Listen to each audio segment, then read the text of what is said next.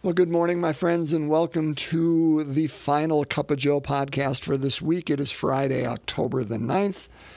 And again, uh, hope wherever you are, uh, you are doing well.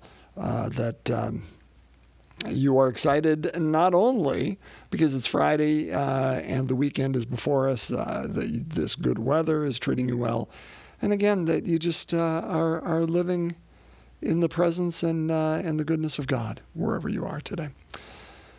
Let's break open God's Word together. We continue. Uh, we the last two uh, days we've uh, opened up uh, the 11th chapter of the Gospel of Luke. We will continue through the 11th chapter today, almost immediately following um, yesterday's reading.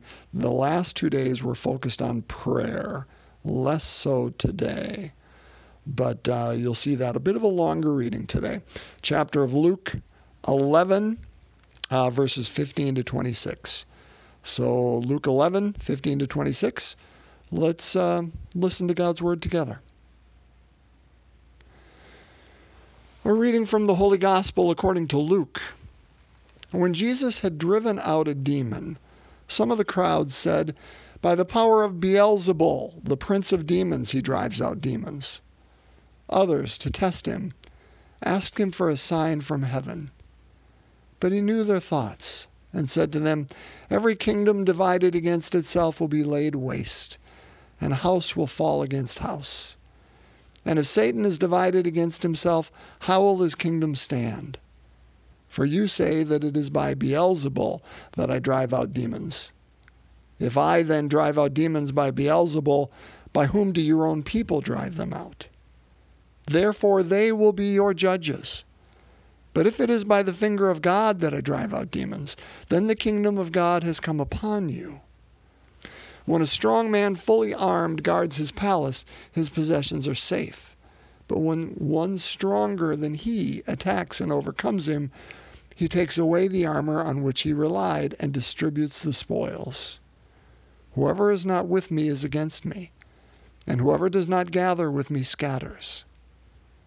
When an unclean spirit goes out of someone, it roams through arid regions searching for rest, but, finding none, it says, I shall return to my home from which I came. But upon returning, it finds it swept clean and put in order. Then it goes and brings back seven other spirits, more wicked than itself, who move in and dwell there. And the last condition of that man is worse than the first. My friends, the gospel of the Lord. Praise to you, Lord Jesus Christ. So uh, yeah, a lot of imagery here, a lot of uh, you know people being laid to waste, and and demons just you know popping out, and uh, this, that, and the other thing. Um, so where do we where do we start? Where, what do we what do we talk about here? I guess I'd like to focus on two things. Um, the first is this, you know, that, that people were doubting him and wondering, how, where does he get this authority and this power from? It must be, you know, that, that it's by the power of Beelzebul, who the prince of demons. That, so he's doing it uh, because hell has given him, you know, okay, they, they respond to him. And so, so he has power over these demons just for this show. So we're going to be ensnared by him. And others say, hey, you know, give us a sign from heaven that, that you're on the right path because, you know, we're not buying this one. Um, which is so interesting, brothers and sisters. Not, and I don't think totally unfounded. I, I think we must be prudent in who we're following to and who we're listening to uh, to make sure that what they speak of is actually pointing us to the kingdom of heaven, to the kingdom of God, uh, closer to uh, uh, the Trinitarian God that we worship. Uh, and and Jesus, he, he, he confirms that later. Um, we have to be prudent, and, and part of that prudence is we need to see who is this person, how are they how are they speaking, but more importantly, or just as importantly, how are they acting? Uh, does do these actions, do these attitudes, do these these um, words, do they mesh with my understanding of who and what God is, and how who and what uh, how God would come to us and has come to us in the person of Jesus Christ? And if our answer is yes, that indeed, brothers and sisters, becomes that sign from heaven. Jesus is challenging or being challenged. He's driving out demons. These agents who are actively working against the kingdom of heaven, he's driving them out and saying, Be gone, and, and showing the victory and the power of God over them. But yet they're not buying it. They're, they're making excuses and hiding behind them so they don't have to follow him. And, and of course, the question for all of us is, and, and I hold this signpost up to myself, is do we hide behind such things too? Because if I really do believe that Jesus is the Christ, well, man, then, then I have to listen to him. Then I have to follow his words. Then I have to realize it's in his footsteps that I need to be walking. And that's a lot of work. Where it's easier just to say, ah, Prince of Demons. That's why you're doing it. And and you know, again, so he's challenging them and he and he uses these various examples, strong men and, and other things here. But but he gets to the point, whoever is not with me is against me. You know, and, and that's that's such a wonderful line in the sand that he's drawing is which side are you on? I'm walking over here.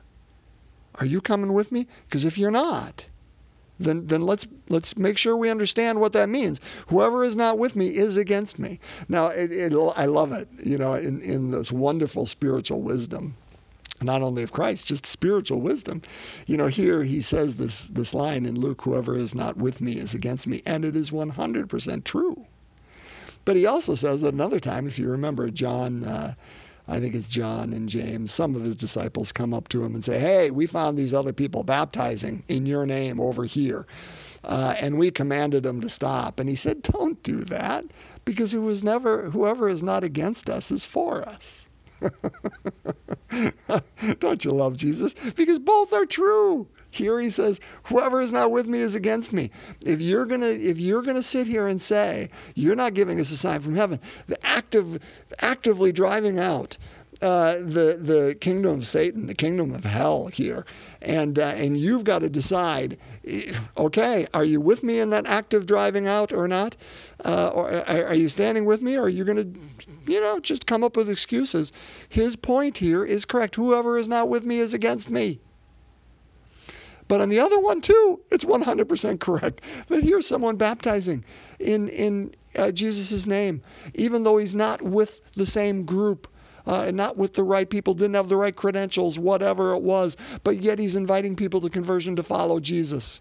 And there he says, Whoever is not against us is for us. Both are true. We have to decide which side of the line we're going to be on. Uh, because Jesus says it to us today.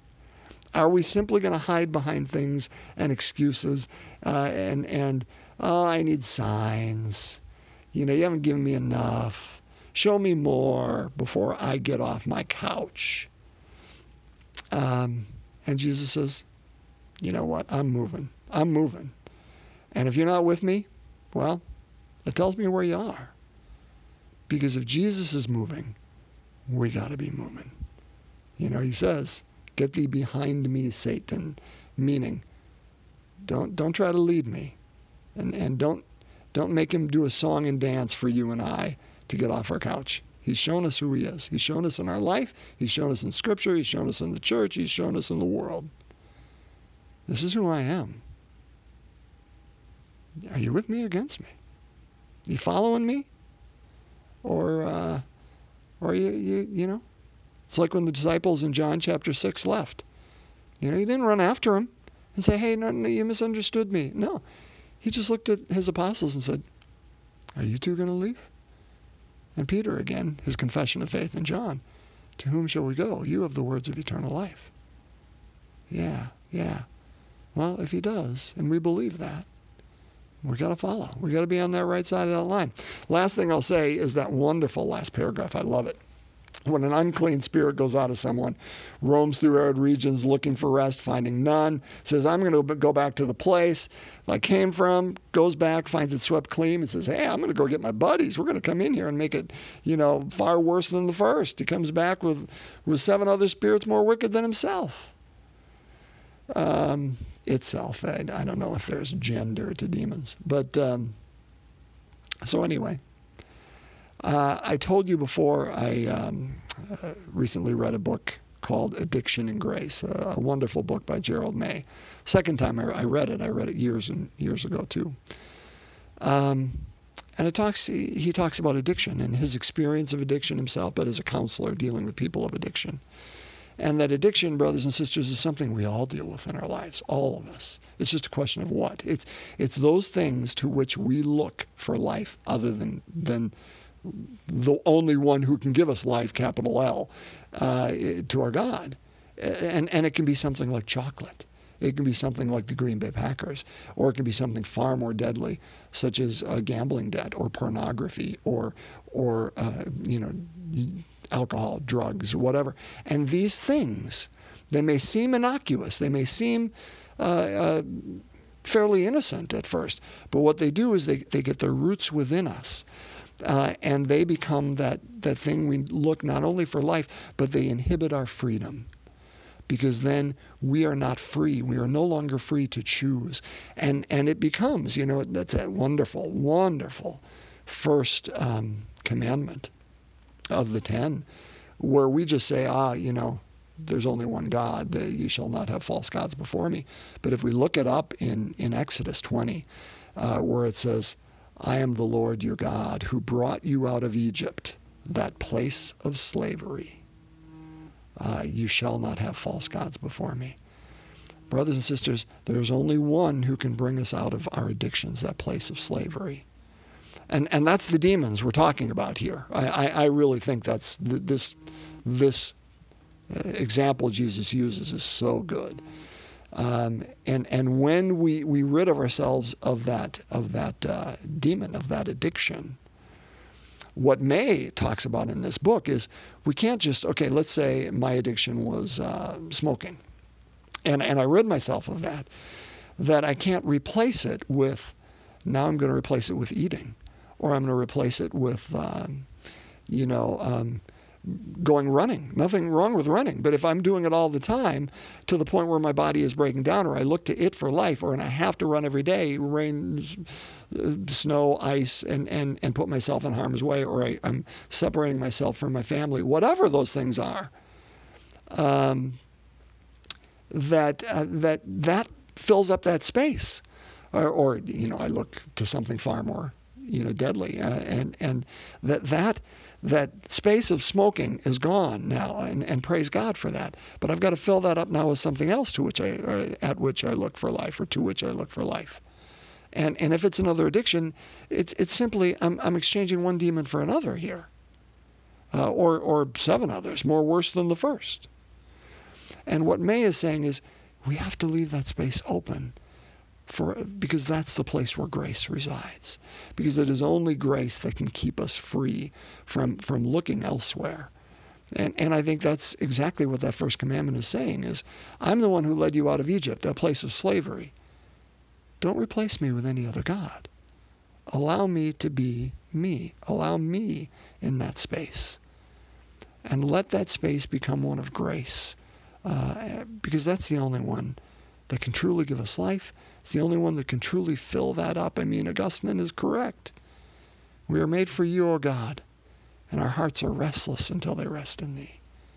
we try to look for it everywhere else and put other demons in there. But there's only one, one that belongs there, and that is the God of life. I went on longer. I wanted to go shorter today because I've had some long podcasts this week, but I just get babbling. God love you all. Uh, let's pray. Uh, let's end our week with uh, with one more joyful mystery. And again, invite you bring any intentions uh, to this prayer. Lay them at the feet of our Blessed Mother, so she can lay them at the foot of the throne of God. And let's begin in the name of the Father, Son, and Holy Spirit. Amen. The fifth joyful mystery, the finding of Jesus in the temple. Our Father who art in heaven, hallowed be thy name. Thy kingdom come, thy will be done, on earth as it is in heaven. Give us this day our daily bread, and forgive us our trespasses, as we forgive those who trespass against us. And lead us not into temptation, but deliver us from evil. Hail Mary, full of grace, the Lord is with thee. Blessed art thou among women, and blessed is the fruit of thy womb, Jesus. Holy Mary, Mother of God, pray for us sinners, now and at the hour of our death. Amen. Hail Mary, full of grace, the Lord is with thee. Blessed art thou among women, and blessed is the fruit of thy womb, Jesus. Holy Mary, Mother of God, pray for us sinners, now and at the hour of our death. Amen. Hail Mary, full of grace, the Lord is with thee. Blessed art thou among women, and blessed is the fruit of thy womb, Jesus. Holy Mary, Mother of God, pray for us sinners, now and at the hour of our death. Amen. Hail Mary, full of grace, the Lord is with thee. Blessed art thou among women, and blessed is the fruit of thy womb, Jesus. Holy Mary, Mother of God, pray for us sinners, now and at the hour of our death. Amen. Hail Mary, full of grace, the Lord is with thee. Blessed art thou among women, and blessed is the fruit of thy womb, Jesus. Holy Mary, Mother of God, pray for us sinners, now and at the hour of our death. Amen. Hail Mary, full of grace, the Lord is with thee. Blessed art thou among women, and blessed is the fruit of thy womb, Jesus. Holy Mary, Mother of God, pray for us sinners, now and at the hour of our death. Amen. Hail Mary, full of grace, the Lord is with thee.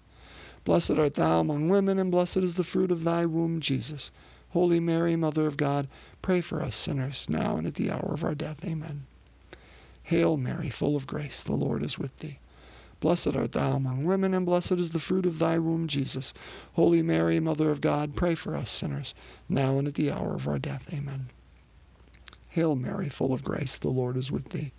Blessed art thou among women, and blessed is the fruit of thy womb, Jesus. Holy Mary, Mother of God, pray for us sinners, now and at the hour of our death. Amen. Hail Mary, full of grace, the Lord is with thee. Blessed art thou among women, and blessed is the fruit of thy womb, Jesus. Holy Mary, Mother of God, pray for us sinners, now and at the hour of our death. Amen.